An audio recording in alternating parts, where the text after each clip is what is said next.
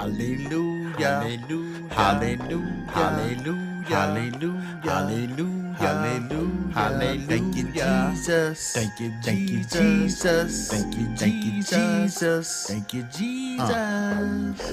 Worship is the highest form of prayer that we can give. The Bible so I can learn how I'm supposed to live. Sin is a problem, yeah, something that we all share. Our Father understands, and yes, He's fully aware. Sent His Son on the earth to die for our sins. I believe and I know He's coming back for us again. Don't slack, don't slack. Keep the faith constantly prepared. Every day, tune into the house of prayer, yeah. Tune in every day.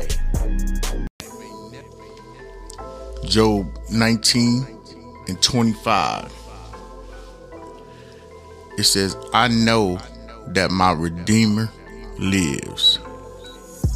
God grows our faith in good times and hard times, but truth be told, usually more in the hard times.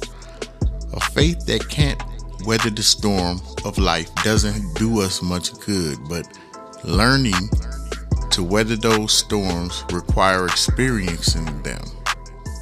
And God, in His mercy, promises to be our Redeemer and carry us through.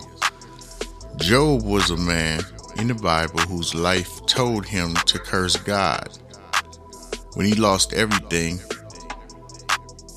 in a series of events, definitely unhelpful, but certainly understandable, Job replied to her with godly wisdom. Shall we accept good from God and not trouble?